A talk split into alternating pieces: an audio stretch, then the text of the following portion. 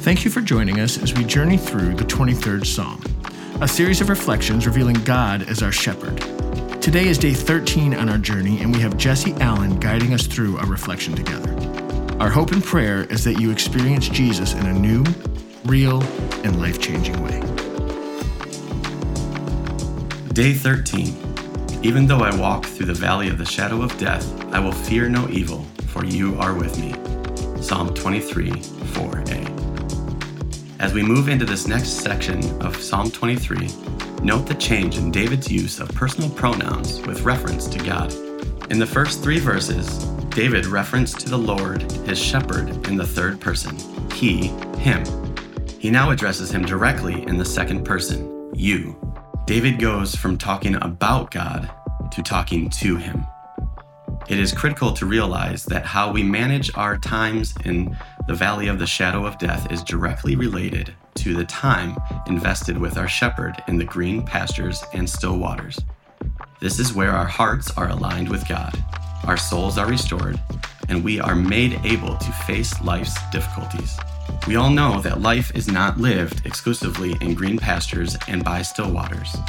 But these experiences of intimate contact with God prepare us for the hard things. In a sense, we bring the green pastures and still waters with us into the valleys. The opening words of the book, The Road Less Traveled by Dr. M. Scott Peck, are as profound as they are simple. Life is difficult. It is. We know this through our own experiences and from watching the experiences of others. David addresses this inevitability by saying plainly, Even though I walk through the valley of the shadow of death, not if or perhaps. He knows this because he has walked there and may have written this psalm from such a place. For David, the shadow of death wasn't an abstract concept or image, but rather he was literally fleeing from death. Remember, after David was anointed king, Saul, the king he was replacing, pursued David with the intent to kill him, the heir to the throne. For seven long years, David traveled through rough terrain, living in caves and valleys. After Saul returned from pursuing the Philistines, he was told, David is in the desert of En Gedi. So Saul took 3,000 able young men from all of Israel and set out to look for David and his men near the crags of the wild goats. 1 Samuel 24 1 through 2. David and his small group of supporters were in this place, hiding in a cave. David had to make his home in this rocky and desert like place, a place better suited for goats. In addition to the discomfort of such a place, there was a constant threat of an enemy in pursuit. Saul and 3,000 soldiers were coming after him. Even though he finds himself in this frightening place, David writes, I will fear no evil. David may well have written Psalm 23 when he was in green pastures and still waters, but I like to picture him writing it in this very cave as Saul and his army set up camp nearby. This is where it matters most, when no fear is put to the test. This is where his confidence in God, the shepherd who leads him in the right paths, needs to be real. The same is true for us.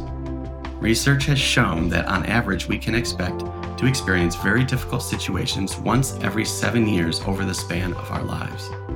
These would include death of loved ones, loss of work and income, serious health problems, accidents, etc. This is inevitable. These represent our valley of the shadow of death experiences. No doubt, even now, many reading these words are in such a valley. The threat is a real and present danger. For some of us, and I have done this more than once, the first place our minds go to when we find ourselves in the valley is to feel that God has abandoned us. Why did this happen? Why didn't God intervene and prevent this? Why has He allowed me to go into this valley? Even David felt this way. In Psalm 22, 1 through 2, he cries out, My God, my God, why have you forsaken me? Why are you so far from saving me, so far from my cries of anguish? My God, I cry out by day, but you do not answer, by night, but I find no rest. In Psalm 22, David accuses God of being so far from him. In the very next psalm, he declares that in the dark valley, God is with him. Which is it? The answer is that, like us, David experienced both. David has modeled for us honesty and transparency in his relationship with God. Sometimes in the valley we feel alone, abandoned by God, and other times we are confident of his presence. In Psalm 23, David does not fear because he says to God, You are with me. In the presence of God, the assurance that he was not alone was the basis for him not living crippled by fear.